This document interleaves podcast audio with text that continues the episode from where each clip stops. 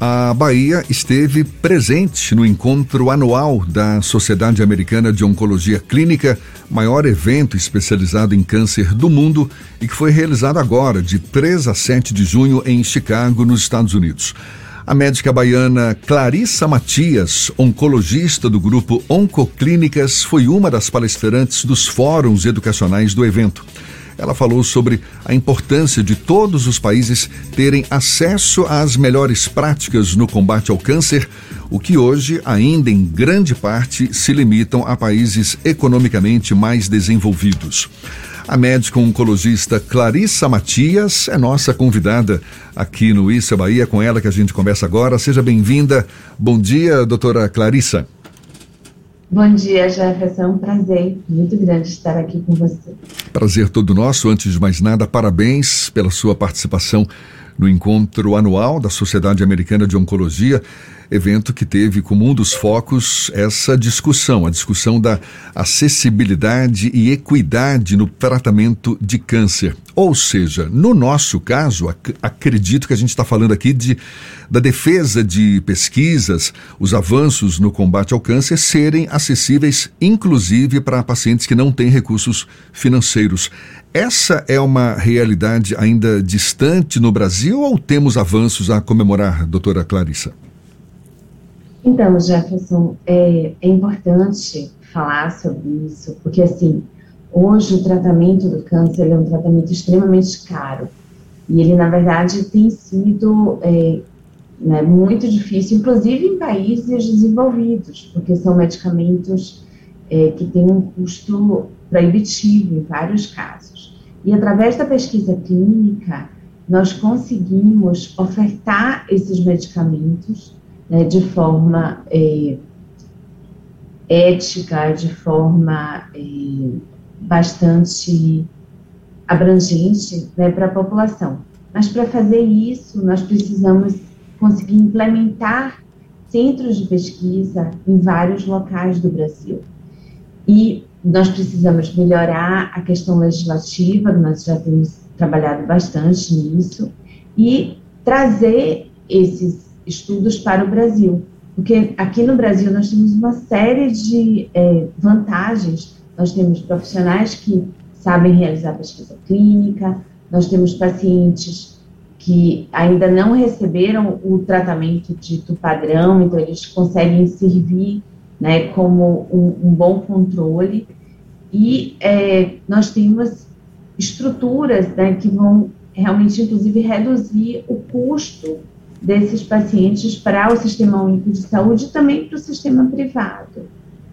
A senhora fala em através da pesquisa clínica, com isso aumentar as chances de oferecer é, tratamentos contra o câncer para os pacientes em geral. Como assim, na prática? Através da pesquisa clínica. O que, o que isso significa exatamente? Então, vamos dizer que um medicamento é, A esteja sendo avaliado para câncer de pulmão, certo? Então, vamos dizer, um, um, um imunoterápico juntamente com outro medicamento que destrava uma outra área do sistema imunológico. Que isso seja o tratamento mais novo e mais é, disponível, vamos dizer assim, dentro desse universo de investigação é, de tratamento. O braço é, controle, e para o medicamento, só voltando um pouquinho, para o medicamento chegar e ser aprovado, e nós falamos muito sobre isso né, durante a pandemia, e todo mundo já começou a entender um pouquinho o que é que a Anvisa, como é que a Anvisa é, aprova um estudo, o que é um estudo clínico, né, que o um estudo clínico tem que passar por uma comissão de ética na CONEP, tudo isso foi conversado né, lá atrás e muito durante a pandemia. Então, vamos dizer que esse medicamento A esteja sendo investigado, né, ele pertence a uma é, indústria farmacêutica e ele vai ser investigado para ver se ele é melhor do que o medicamento B, que é o que nós utilizamos hoje na prática. O problema, Jefferson, é que hoje, na maioria das vezes, esse medicamento B, que já é de uso aprovado na Anvisa, que seria o melhor tratamento possível para aquele paciente com câncer de pulmão, ele não está disponível para o Sistema Único de Saúde, por exemplo. Então, o paciente lá, seu José, né, que mora no interior da Bahia, ou Dona Maria, que mora aqui em Salvador, eles não têm acesso a esse medicamento. A partir do momento em que nós abrimos um estudo clínico e nós temos como braço controle esse medicamento B, que já está em uso corriqueiro, o paciente ele vai receber pelo menos esse tratamento. E no braço de investigação, ele vai então receber o que está sendo avaliado, que por vários estudos preliminares deve ser, no mínimo, melhor do que o que está sendo ofertado. Então, na verdade, é uma situação realmente de ganha-ganha para todo mundo, né? O Brasil se coloca melhor como um centro né, de pesquisa, de geração de pesquisa, você melhora a qualidade dos serviços e você tem como ofertar o melhor tratamento para os pacientes. Doutora Clarissa, a gente vive um momento de expansão das faculdades de medicina pelo Brasil, é um momento inclusive até diferente de outros momentos em que havia uma escassez dos cursos, mas não necessariamente há implantação de núcleos de pesquisa e desenvolvimento, inclusive de pesquisa clínica. Isso precisa ser atrelado à expansão dos cursos de medicina junto com o desenvolvimento de pesquisa para que a população seja beneficiada, porque a lógica de formar médicos apenas para formar não necessariamente vai ter um impacto de longo prazo no desenvolvimento da própria medicina aqui no Brasil. Eu estou correto? Então, você está correto, Fernando, e tem sido uma preocupação muito grande né, de todos os é, órgãos regulatórios eu estive como presidente da Sociedade Brasileira de Oncologia Clínica, né, com uma atuação grande dentro da, da MB, e realmente tem sido uma preocupação muito grande, porque não adianta você formar médicos, você tem que formar médicos com uma boa qualidade. E é, a oferta de pesquisa clínica dentro do curso de medicina e essa formação, ela é extremamente importante, porque é a pesquisa clínica que vai levar à geração de novos conhecimentos, vai criar no médico né, um, uma capacidade de avaliar de forma crítica a literatura. Né? Então, a gente não pode simplesmente receber o que está chegando né, sem um olhar crítico, né? sem você saber é, ler um artigo, saber o que é determinado termo, né, e saber como é que você vai implementar aquilo depois que nós tivermos o resultado da pesquisa clínica no dia a dia do paciente. A gente ainda vive uma dificuldade a partir da decisão do Superior Tribunal de Justiça na semana passada sobre o rol de tratamentos dos planos de saúde. Isso também, de alguma forma, vai impactar no acesso a novos serviços, a novos tratamentos, principalmente na área de oncologia, que é uma área que está em franca expansão o tempo todo? Sim, essa é uma preocupação muito grande, né? Houve, inclusive, um, a liberação de um documento por parte da Sociedade Brasileira de, de Oncologia Clínica com um posicionamento contrário a, a, essa alteração no rol e, de novo, uma coisa que a gente vem lutando há muito tempo, é muito triste, né? Você vê é, uma determinada doença que tem um, um tratamento efetivo e você não poder ofertar esse paciente, essa medicação para seu paciente esse tipo de relação entre médico, paciente e até a própria família acaba dificultada quando você tem que lidar com a possibilidade de tratamento existe, mas a família não vai ter acesso. Como é essa conversa? Como é que funciona esse momento tão tenso e triste ao mesmo tempo, doutora Clarissa? Então, isso acontece, né, principalmente é, para os pacientes que não têm acesso à, à, saúde suplementar, mas acontece também em vários pacientes que têm, que têm acesso à saúde suplementar, porque alguns planos de saúde não ofertam né, todos os tratamentos possíveis. E assim, hoje você tem um, paciente que é um paciente diferente, um paciente que ele tem acesso né, à informação. Então, ele tem acesso a saber que houve um, uma resposta em 100% dos casos no, nos 18 pacientes tratados para câncer de reto, que isso foi apresentado no Congresso da Sociedade Brasileira de, de da Sociedade Americana de oncologia né, há uma semana. Então, hoje, a informação é uma informação muito pública. Então, você tem que dividir com o paciente. Bom, existe esse tratamento, esse tratamento seria o melhor para o senhor, mas infelizmente não existe uma cobertura e também, infelizmente, o, o custo desses medicamentos ele é extremamente elevado. Então, essa é mais uma razão para que nós é, possamos trazer né, pesquisas clínicas para dentro do Brasil, né, ofertá-las para nossa população e que com isso a gente consiga realmente melhorar o, a qualidade de tratamento dos pacientes como um todo. Está começando aqui com a médica oncologista Clarissa Matias, ela que participou agora em junho do encontro anual da Sociedade Americana de Oncologia Clínica, o maior evento especializado em câncer do mundo. Com base, pela sua experiência nesse encontro anual da Sociedade Americana, por mais que as sociedades de oncologia pelo mundo concordem com a necessidade de acesso mais igualitário às, às, técnicas de combate ao câncer, como é que a senhora avalia essa mesma disposição por parte dos órgãos reguladores aqui no Brasil, também por parte dos legisladores e da própria justiça, no sentido de, digamos, conspirar a favor dos pacientes em geral, doutora? Então, é a gente vê né, que existem é, leis, existe a lei de 30 dias, existe a lei de 60 dias, mas que infelizmente é, nem sempre essas leis são, são cumpridas né, e que existe um, uma diferença muito grande.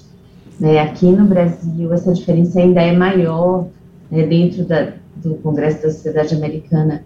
Nós temos acesso a vários outros países né, da, da África, vários é, né, na Índia, né, em, em vários outros locais, e realmente a nossa situação ainda consegue ser melhor do que outros países que realmente têm uma situação absolutamente catastrófica, né? Sem a menor oferta de, de aparelhagens como radioterapia, né? Acesso é, a medicamentos que estão dentro de uma lista que é, que é uma lista de medicamentos essenciais do, da Organização Mundial de Saúde, mas é, nós precisamos, junto aos nossos legisladores, Jefferson, realmente é, mostrar para eles, e, e, isso a Sociedade Brasileira de Oncologia Clínica tem feito com muita maestria, mostrar que é necessária a, a chegar junto né, desse paciente, e, e, na verdade, você reduz muito custo quando você diagnostica um paciente desde o momento de uma doença inicial. Quando você previne, por exemplo, um câncer de colo de útero através da utilização da vacina anti-HPV, você previne um câncer de pênis através da vacina anti-HPV, né? você, é, com políticas anti-tabaco efetivas, você reduz a incidência de câncer de pulmão, de câncer de pâncreas, de câncer de cabeça e pescoço. Então, é necessário realmente que o governo entenda né, que, que a oncologia é uma prioridade. Né, existia uma boa vontade muito grande do Ministério quando Nelson Teich assumiu, mas houve todo um atropelamento né, com, com a Covid-19. Então, nós estamos realmente assim numa situação muito complicada, com uma redução de caixa para é, serviços essenciais dentro da oncologia. E é muito preocupante, pode acontecer nos próximos anos. O Fernando citou aí esse caso recente envolvendo o Superior Tribunal de Justiça, que decidiu que os planos de saúde não precisam cobrir procedimentos fora da lista da ANS, a Agência Nacional de Saúde Suplementar, o que representou uma mudança na jurisprudência, não é, que vinha sendo aplicada por boa parte dos tribunais do país que entendiam que o rol era apenas exemplificativo. Na sua avaliação, é um retrocesso, então, de fato, para casos de pacientes com câncer que contavam com o apoio da justiça para conseguir tratamento negado pelos planos de saúde? Sim, com certeza, porque a grande preocupação é importante que, que a população entenda o que é o rol do INS. Então, na verdade, por exemplo, se o medicamento venoso ele é aprovado pela Anvisa, imediatamente ele entra para ser, é, e ele precisa ser autorizado pelos planos de saúde. No caso de medicamentos orais e de outros tipos né, de, de tratamento, é preciso que eles, que eles sejam aprovados em uma outra instância, que é o rol da ANS. Então, e, é, mas o grande problema é que esse rol da ANS, ele não é permanentemente aberto. Então, é, existe um período né, de avaliação e de aprovação desse rol, e alguns medicamentos podem levar muitos meses ou até anos, como foi o caso do crisotinib para câncer de pulmão, que é um medicamento específico que realmente tem um aumento de sobrevida global absolutamente incrível para câncer de pulmão com mutação, uma determinada alteração é, molecular, e que esse medicamento não entrou no rol da ANS durante muitos anos. Então, é, é realmente um retrocesso que os pacientes não possam agora é, seguir dentro de, de uma normativa né, de judicialização e nós esperamos que, se, se realmente isso continuar vigente, que pelo menos o rol da ANS se torne mais flexível, que a gente consiga colocar é, esses procedimentos, esses medicamentos dentro do rol de uma maneira mais célere. Além dessa percepção de que é necessária uma equidade no acesso aos métodos de tratamento contra o câncer, que inclusive foi foco de discussão nesse encontro anual lá da Sociedade Americana de Oncologia. O que mais é, é, a senhora, digamos, apreendeu deste encontro que possa representar uma luz para os pacientes com câncer, doutora Clarissa? Então, na verdade, foi, foi o primeiro encontro, né, pós-pandemia, e foi extremamente emocionante em alguns momentos, nesse momento em que foi colocada é, nessa redução completa para os pacientes com câncer de reto, com utilização da imunoterapia. E durante a sessão plenária, que é, que é a sessão onde são escolhidos os melhores trabalhos, foi apresentado um trabalho que vai mudar né, a situação de pacientes com câncer de mama, é, que possuem uma determinada alteração chamada HER2, e realmente os números mostrados foram absolutamente incríveis, né? Com a possibilidade, se abre uma porta, né, para essas pacientes que têm uma doença tão prevalente. Então, assim, é, foi, foi um evento muito bonito, foi muito bonito ver esse tema, né, de, de equidade para todos. Eu acho que é, que é uma bandeira, uma luta que nós precisamos é, cada dia mais traduzir isso né, para todas as instâncias governamentais, traduzir isso é, para nossas cidades e, e, fazer com que realmente o paciente portador de neoplasia, que vai ser a primeira causa né, de morte no, no, futuro bastante próximo, ele, ele possa mudar seus hábitos de vida. Isso foi bastante falado também durante o congresso, né, a importância de exercício físico, a importância de controle é, tabágico, a importância é, de controle de peso, para que a gente possa mudar esses cenários, já que são no futuro próximo. É, a nossa expectativa e desejo, certamente. Doutora Clarissa Matias, médica oncologista, ela que é do grupo Oncoclínicas e participou agora agora no comecinho de junho do encontro anual da Sociedade Americana de Oncologia Clínica. Muito obrigado, parabéns mais uma vez pela sua participação no encontro e seja sempre bem-vinda aqui conosco, tá bom? Bom dia e até uma próxima então. Muito obrigada, é sempre bom estar aqui com vocês. Tá certo. E olha, esse papo também vai estar disponível logo mais na íntegra nos nossos canais no YouTube, Spotify, iTunes, Deezer e Instagram. Agora são 7h45 na tarde fim.